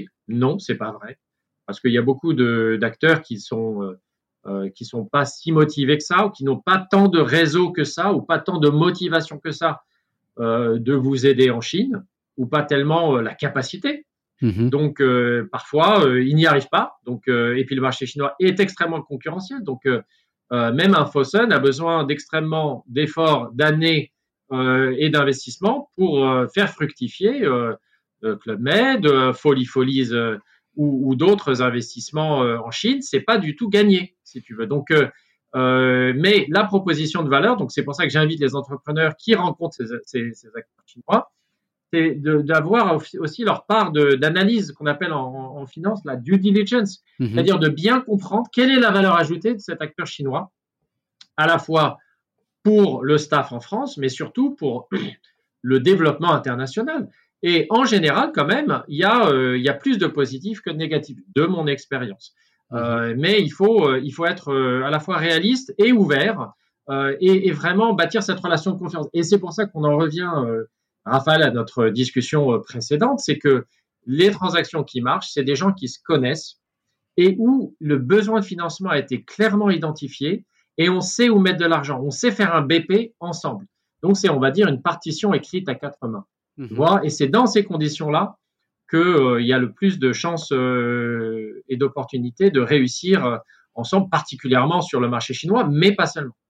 Est-ce que tu es en train de faire la conclusion de l'épisode déjà, avant même que je pose la question finale ou... Alors, peut-être que tu vas me dire la, la, la question finale et... Tradi- traditionnellement, non, non, le, c'est, c'est passionnant, mais le, le, le, temps, le temps passe, on, en a, on arrive presque à une heure et demie, donc euh, malheureusement, je, il va falloir conclure. Je te, je te réinviterai pour un deuxième épisode, je pense que t'as, il y a encore plein, plein de choses à développer. Euh, mais ouais, traditionnellement, je, je demande aux invités s'ils ont un, une, une astuce euh, ou une anecdote à partager pour, euh, qui peut aider les auditeurs à, à hacker la Chine. Écoute, donc, tu as euh, commencé à y répondre. Oui, oui, oui. Tous, tous les gens que j'ai rencontrés, euh, qu'ils soient nouveaux avec la Chine ou qu'ils aient, qu'ils aient beaucoup d'expérience, le principal élément, c'est d'avoir une relation de confiance avec les gens avec qui tu souhaites travailler. Les Chinois, les sociétés chinoises ne sont plus des vaches à lait et elles ne veulent plus être vues comme des vaches à lait. Le temps des transactions où on mettait cinquante pour cent de plus que son concurrent, ben, c'était le cas euh, notamment, je pense, pour, euh, euh, je crois que c'était pour, euh, pour Bright Food, qui avait essayé de racheter Yoplait en deux mille onze.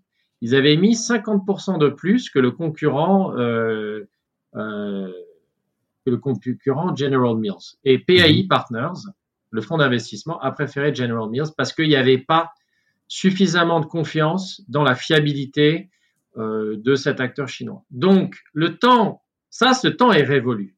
À part pour peut-être quelques actifs hyper stratégiques. Et encore, maintenant, tout est sous surveillance. Donc, euh, Euh, toute opération euh, d'envergure ne pourra pas être faite euh, discrètement. Donc, le temps où les, euh, les opérateurs chinois sortaient de l'argent sans compter, il est terminé. Euh, ils, sont, ils ont du discernement. Ils sont euh, souvent sur place, comme maintenant euh, Tencent a des équipes sur place, Alibaba aussi, euh, Fosun, Bright Food, euh, Hire, qui a racheté Candy aux Italiens, je pense, en deux mille, euh, deux mille dix-huit ou euh, deux mille dix-neuf.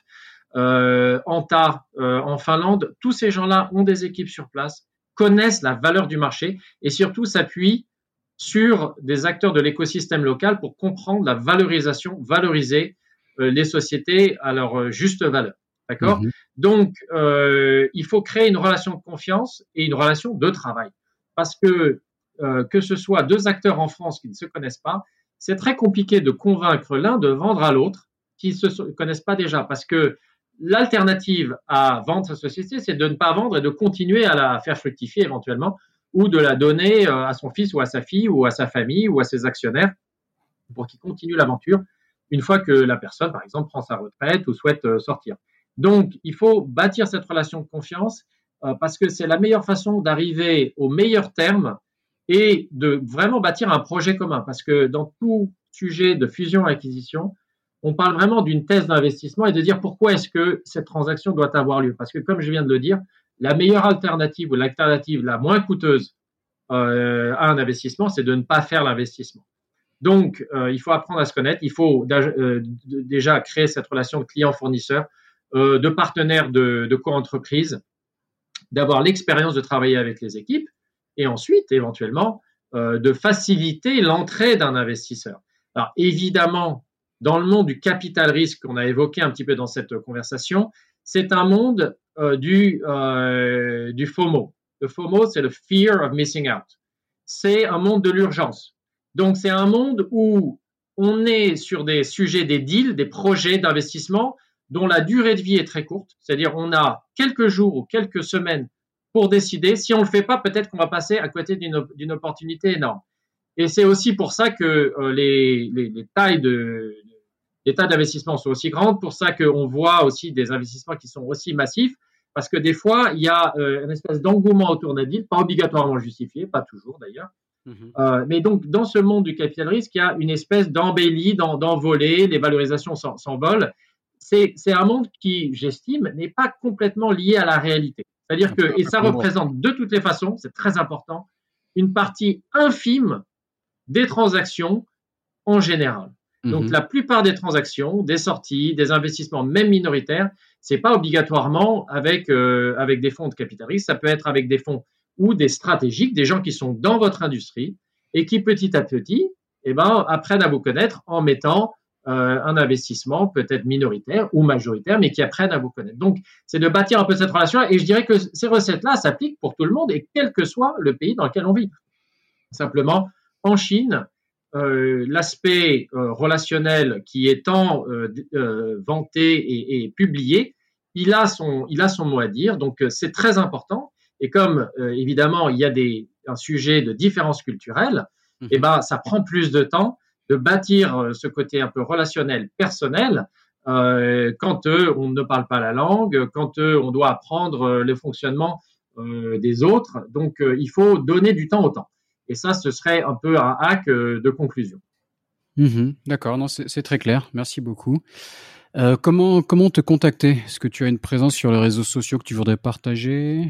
Euh, sur LinkedIn peut-être ? Oui, je suis, euh, je suis sur LinkedIn, Twitter, euh, WeChat. Alors, les gens peuvent me contacter euh, soit à BruBru Shanghai, B R U B R U Shanghai en un seul mot. Ça, c'est sur euh, WeChat, euh, Twitter, euh, Instagram, je crois aussi. Mm-hmm. Euh, sinon, LinkedIn, Bruno Ben Bensaïd et, et mon email, bensaïd arobase fastmail point f m. Ça, c'est le perso, euh, ça va plus vite. Euh, mais sinon LinkedIn, en, en faisant référence à notre conversation et au podcast, euh, de façon à ce que je puisse être euh, euh, ou accepter plus facilement euh, l'invitation. Euh, mais je suis D'accord. ravi de okay, discuter avec tout le monde. Je mettrai le lien de ton LinkedIn directement dans les dans la description de l'épisode. Mais merci beaucoup Bruno et à une prochaine fois. Merci Raphaël, à très bientôt. Cet épisode de Sésame Asie est maintenant fini. Si vous êtes toujours là, c'est que ça vous a sûrement plu. N'hésitez donc pas à laisser cinq étoiles et un commentaire sur Apple Podcast, cela m'aide beaucoup. Pour me contacter, le plus simple est de m'ajouter sur LinkedIn, Raphaël Seyé, S E G H I E R. N'hésitez pas à me dire ce que vous avez pensé du podcast, à suggérer des invités ou des thèmes qui vous intéressent. Tout feedback est le bienvenu. Merci d'avance et je vous retrouve au prochain épisode. Salut !